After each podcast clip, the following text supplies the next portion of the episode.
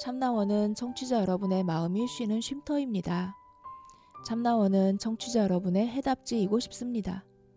참나원은 어둠을 밝히는 빛이고자 합니다. 심리 상담 방송 참나원은 청취자 여러분과 함께 만듭니다. c h a m n a o n e 골뱅이 다음점 넷으로 참여 사연을 보내주세요. 사연을 보내실 때 연락처를 남겨주시면 연락을 드리고 일정을 예약합니다. 누구든 마음을 내시면 함께 하실 수 있습니다. 참나원은 여러분의 관심과 참여를 기다립니다.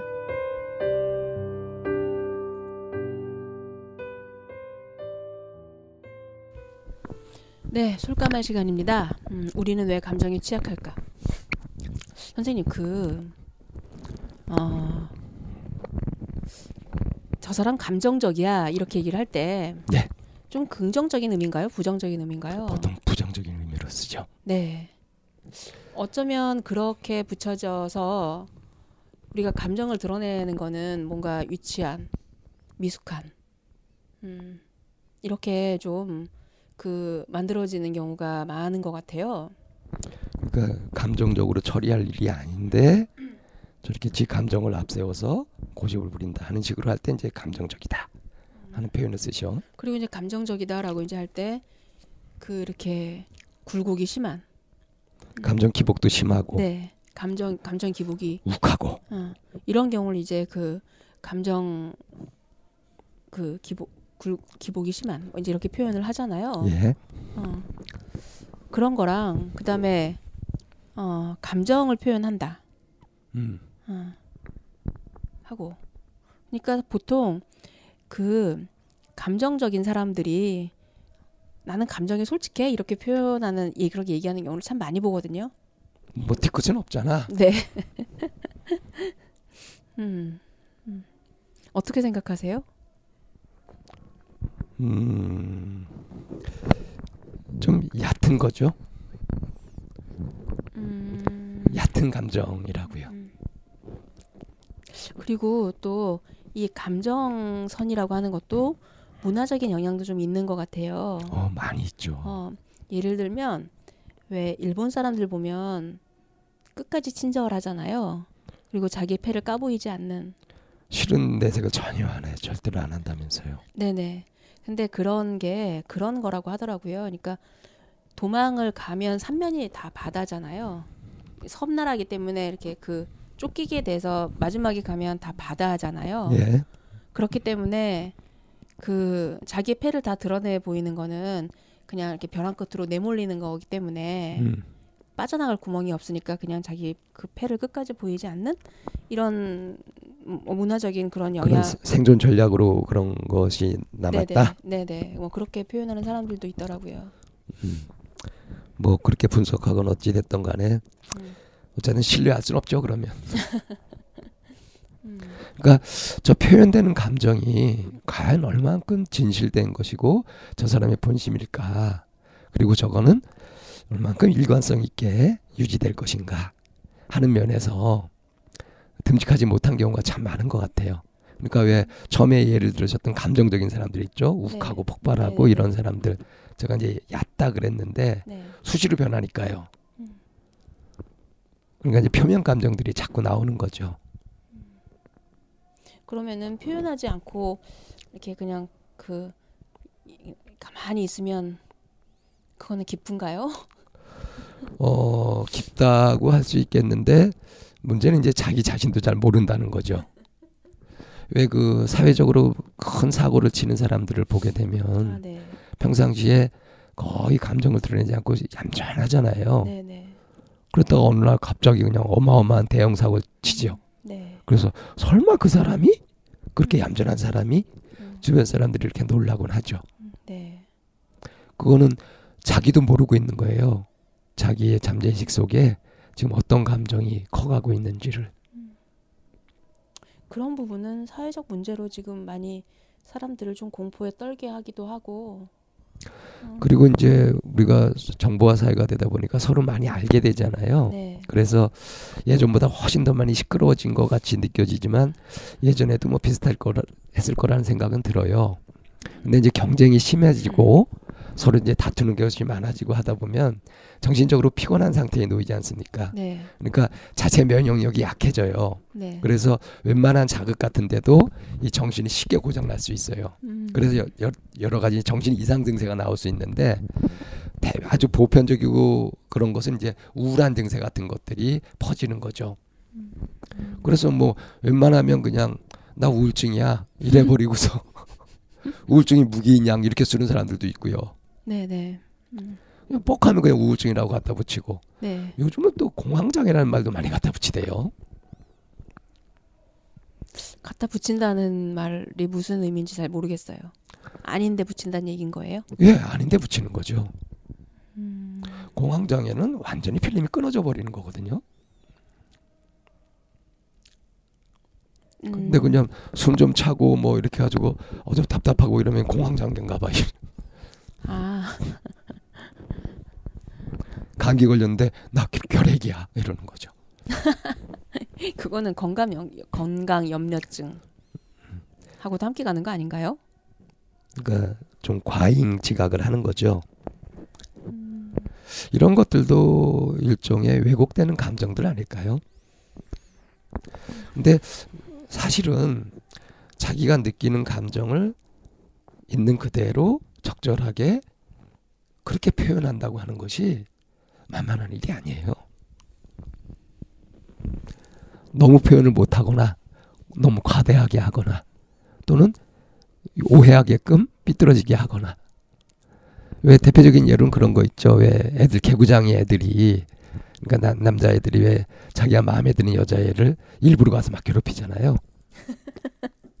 사실은 좋아하는데 그걸 그대로 표현 못하고 그렇게 해서 얻어지는 게 뭐가 있을까요? 어 그 여자애가 당황하거나 막 울거나 막 그러는 것에서 사실 이제 굉장히 두려움을 느끼면서도 왜 공포 영화 좋아하는 그런 심리 같은 걸 거예요. 그게 강렬한 자극이 돼서 그것도 이제 나중에 습관되면은 자칫 잘못하면 이제 이런 어 그 뭐예요 그런 범죄적인 성격이 될 수가 있죠. 음. 근데 참 일반적인 것 같아요. 방금 말씀하신 좋아하는 여자인데 좋다고 말하지 않고 이렇게 괴롭히거나 하는 이런 것들. 음. 누굴 되게 좋아하는데 좋아하지 않는 것 마냥 막 이렇게 그 포장해서 얘기를 한다거나 음. 하는 이런 경우들을 혹 가다 보거든요. 음. 어. 그거는 그런 거 근데 그거를 표현하게 되면 음. 무슨 일이 생길까봐 그러는 걸까요? 우선 그걸 표현할 수 있을 만큼 성숙이 안 된 거예요. 자기가 그 감정을 가질 만큼 이제 숙성된 그런 상태가 아니기 때문에 그런 감정을 가지고 있다는 것을 자기가 알게 되면 스스로도 당황스러운 거죠. 그래서 자기가 그 외면하는 겁니다. 부정하는 거죠, 일단. 자기 감정을. 아니면 그런 경우도 있잖아요. 그걸 좋다고 표현할 수 없는 대상. 이제 그런 경우는 좀 더 다른 경우겠죠. 음. 현실적인 판단에 의해서 음. 어 그럴 경우 이제 홀로 이제 혼자 속으로 묵혀두거나 음. 어 아니면 뭐 심한 경우는 그릇된 방식으로 나타나기도 하고 그러죠. 음. 요즘 크게 사회 문제가 되고 있는 거 치정살인 뭐 이런 것들에 음. 보면은 이런 저기 감정을 제대로 처리하지 못해서 생기는 일들이 참 많단 말이에요. 그야말로 감정의 일방통행인 것 같아요. 그런데 우리가 학교에서나 네. 또는 일, 일반 단체 같은 데서도 감정을 어떻게 다루고 어떻게 표현하고 어떻게 나누는 것인지 제대로 안내받은 적이 거의 없지 않나요? 거의 없죠. 그냥 의뢰 알아서 하겠거니 그렇게 생각해 버리는 것 같아요. 그 제가 이제 대학원 다니던 시절에 그때는 여학생들은 좀 나이가 좀 어린 편이고 남학생들은 나이가 좀 많은 편이에요. 음, 군대, 군대들을 갔다 와서 네네네네. 가니까 그래서 이제 대학원 안에서는 남학생이랑 여학생이랑 좀 나이 차가 좀 있었던 거예요. 근데 이제 어느 한 시간에 내가 나중에 어떻게 내 삶을 이루고 살 것인지를 나와서 이제 발표하는 시간이 한 번 있었어요. 그 선생님이 이제 왜 그런 걸 시켰었는지는 모르겠지만 음, 근데 그런데 이제 그 저희들은 너무나도 정성스럽게 막 준비해가지고 음. 내가 이런 사람이 됐으면 좋겠고 이제 막 이렇게 이제 내 삶의 그런 방향성을 막 얘기를 했어요. 음. 근데 남학생들은 나와서 하나같이 다들 음. 어 백만장자가 꿈이고 나중에 뭐 자기는 뭐그 그 사장이 돼서 뭐그그 셔터맨처럼 돈 받고 살 거고 이제 이렇게 얘기하는 사람들이 거의 대부분이었었어요. 허세. 네. 그러면서 그렇게 얘기를 하면서 사뭇 진지하게 얘기한 우리 여학생들이 음. 되게 어리석다. 뭐 그거 가지고 그렇게. 네, 네. 그렇게 얘기 반응하는 걸 보고 굉장히 많이 놀랬거든요. 그런 것도 있잖아요. 왜 중고등학교 때도 뭐 이렇게 아이들끼리 얘기할 때 뭐 수업 내용에 관련된 얘기를 진지하게 한다거나 그러면 어? 따돌림 당하기 십상이죠. 음, 그리고 저희도 이번에 중학생 아이들도 데리고 수업을 해봤지만 예. 그 아이들 안에서도 뭔가 솔직하게 표현을 한다라고 솔직하고 거는 진지해지는 것을 그것을 꺼리죠. 네. 이렇게 이상하게 솔직해지는 게 무슨 바보가 되는 것인 것 마냥 너 왜 이렇게 순진해 이런 네, 식으로. 네, 네. 그 결국에는 솔직하다라고 하는 거는 내 패를 다 까보여서 전략 전술에서 이렇게 그 떨어지는 거가 되어버리게 만드는 이런 일들. 음. 근데 뭐 청소년기 때 그러는 거는 청소년기라는 음. 거는 이제 그 자기를 돌아보는 거고 이제 반발을 하고 기존의 가치관을 의심해보고 하는 시기니까 그럴 수 있다고 할 수 있어요. 근데 그게 굳어져서 어른까지도 그러면 나이 이제 40이 그것이 되고 50이 돼도 계속 그러고 자기 자신한테 어, 솔직해지지 못하고 어떤 사회적인 목표가 자기 개인적인 목표와 일치시켜서 나는 그냥 없애버린 채 이렇게 그냥 살아가는 경우들이 되게 많거든요. 거. 한마디로 얼빠진 짓이거든요. 근데 아마 대한민국의 4, 50대들이 그렇게 살고 있지 않을까 하는 생각이 좀 드는데 너무 40대 일부가 일반한가요? 그렇죠. 어, 음, 대부분의 그 가장들은 가족들을 벌어먹이려고 성실하게 살고 있습니다. 그러니까 가장들이 그렇게 성실하게 벌어먹이느라 음, 자기의 그런 감정이나 이런 부분은 좀 뒷전으로 한 채 뒷전으로 하고 살죠. 예, 이제 이게 이런 경우를 얘기를 하는 거예요. 음, 어. 그래서 음, 그 만약에 그게 감정은 솔직해도 되고 수용되지 않고 평가되는 감정이라는 건 없는 거다라고 음. 하는 거를 어릴 때부터 안내받고 이렇게 우리가 뭐 감정에 잘잘못이 있는 건 아니다. 네 음. 이렇게 그 안내를 받았다면 음, 어른이 되어 가면서도 자기 감정은 자기가 좀 돌보면서 이렇게 할 수 있게 되지 않을까요? 그러니까 지금 말씀하신 것처럼 네. 4, 50대 그 남성 가장들이 네. 그렇게 이제 벌어먹고 사느라고 이제 성실하게 하고 그렇게 하느라고 하면서 그 자기 의무는 다 한다고 하면서 이제 감정 처리에 미숙하다 보니까 네. 열심히 해놓고 나서 성과가 없는 거예요. 네, 네. 별로 네. 저 자식으로부터 환영받지도 못하고 네, 네. 그래서 아, 나는 돈 벌어주는 기계인가 하고 나중에 회의감이 들기도 하고 근데 사실은 이거는 그 저 자식이 잘못한 것이 아니라 자기 자신이 감정 같은 것을 제대로 어, 처리를 하고 하지 표현을 하고 어떻게 못했기 때문에 음. 그렇다는 걸 알아야 되는 겁니다. 그럼 우리 구체적으로 사례를 들어서 그렇게 이제 처자식 벌어먹이느라 이렇게 그냥 가, 자기 감정을 돌보지도 않았어요. 예. 그래서 이 가장이 자기 감정을 좀 살피고 돌보는 그런 과정으로 이렇게 좀 과정을 밟는다면 어떻게 할 수 있을까요? 어, 제가 옛날에 수련을 진행할 때 이제 그때 한 50대 가장이었는데 그분이 자기 가족에 대한 집착이 대단한 거예요. 근데 그 집에 이제 스무 살이 다 된 자식들은 자기 아버지를 그렇게 싫어하는 거예요. 음, 싫어하는 이유는 딱 한 가지예요. 사사건건. 꼰대라서. 네. 근데 이 사람은 자기가 자기 청춘을 바쳐가면서 자기 음. 삶을 바쳐가면서 했기 때문에 자기는 그런 권리가 있다고 믿는 거죠. 어, 권리라기보다는 자기가 그렇게 하는 것이 의무라고 믿고 있었어요. 그게 옳다고 생각하시죠? 그 고집을 못 깨더라고요. 네. 네. 네. 근데 그 사람이 그걸 좀 이해하고 좀 유연하게 음. 받아들이면서 이 감정의 가치를 깨달으면 단박에 굉장히 좋아질 수 있는데 그걸 놓친 거예요. 그런 안타까운 경우를 참 많이 봅니다. 그러면은 그 50대 가장이 어 어떤 식으로 하면은 그그 상황에서 그, 사- 그 상황이 좀 해소될 수 있는 거죠? 어, 우리 연구소에 와서 대화법을 배워야죠. 참나원을 열심히 들어서 음, 그래서 이제 자신이 뭘 어떻게 할지 깨달아 보는 것도 좋은 방법이 될 거고요. 음, 음.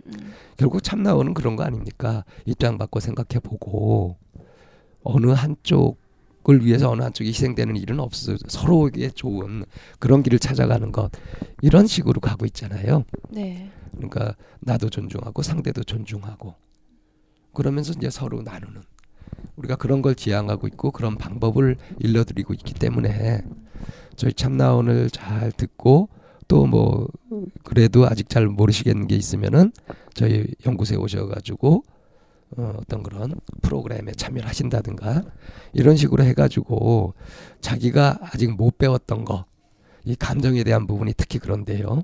이런 걸 어떻게 이해하고 어떻게 다뤄갈지 감정이 어떤 식으로 왜곡되고 이 왜곡은 어떻게 일어나며 이걸 어떻게 바로잡아 가는 건지 하는 것들을 좀 어, 자기 맞춤형으로 안내를 받으시면 그게 제일 확실할 것 같습니다. 이쌤은 뭐 그렇게 안내하실 만한 어떤 사례가 있을까요?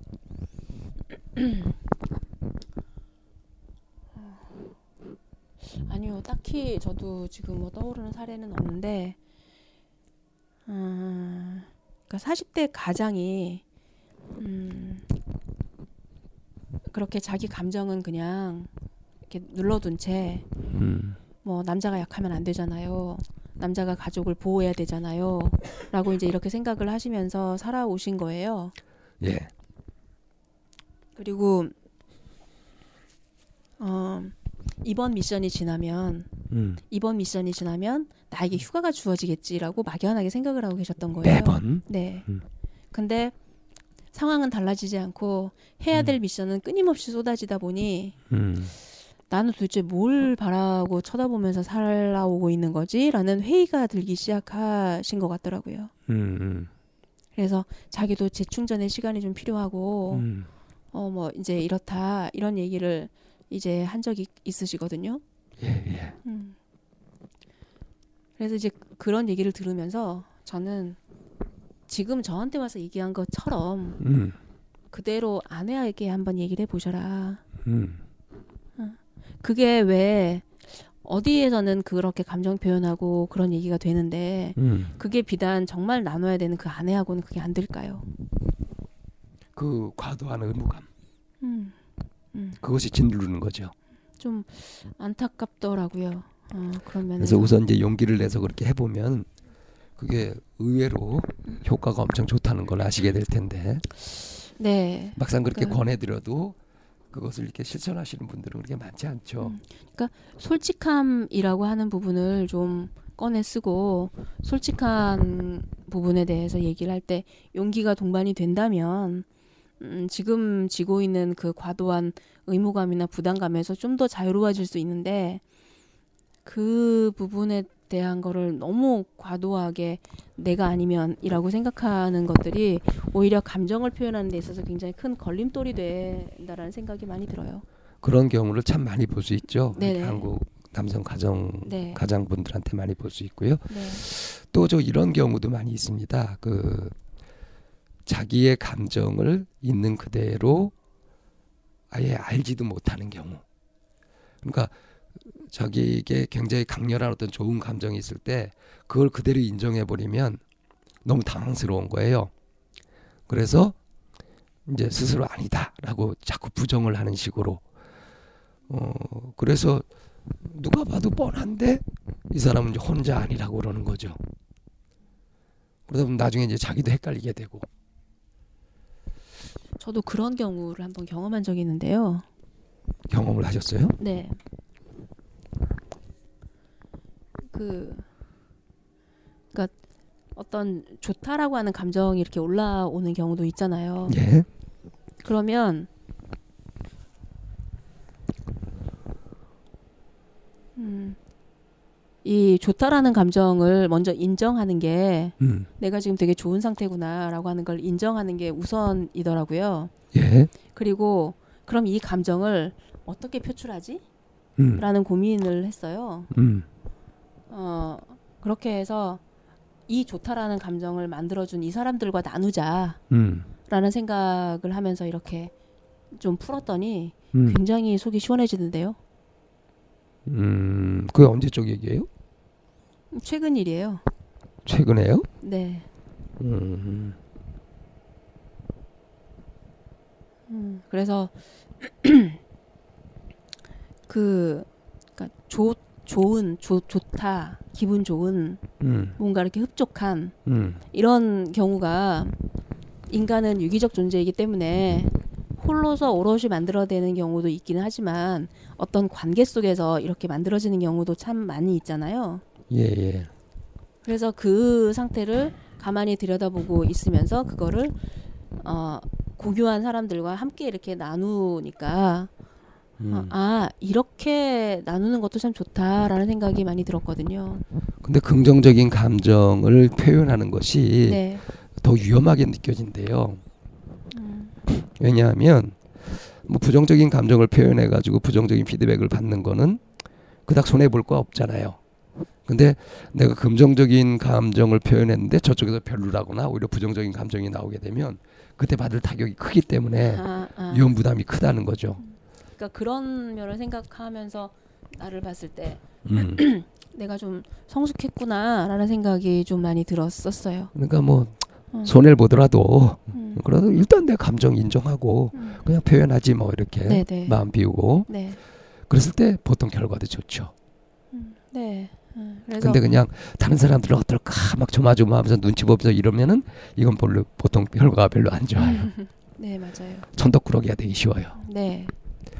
자기 감정에 좀 자신을 갖고 감정을 평가하지 말고 그렇게 솔직하게 자연스럽게 표현하는 연습을 자꾸 해보시는 것이 어떨까 싶습니다.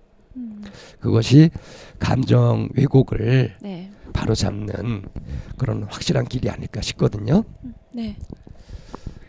우리는 왜 감정에 취약할까 세 번째 시간이었는데 네. 어, 오늘 얘기됐던 것 어떠세요? 음, 일단 음, 좀 자기 감정에 부딪혀 보셨으면 좋겠어요. 너무 뒤로 물러나거나 이렇게 혼자 머릿속에서 스스로 필터링 걸러내면서 이럴 거야 저럴 거야 재단하지 마시고 혼자 다 하지 말고 네. 그러니까 솔직하게 용기를 내서 표현해 보면서 어 그래야지만 내가 어느 어느 만큼 해야 되는지가 알 수 있으니까. 그렇죠. 네. 그런 것도 해가면서 처음에 서툴렀다가도 나중에는 적절하게 네. 조절해 갈 수 있게 되니까 네. 자 음. 감정을 직면해 갑시다.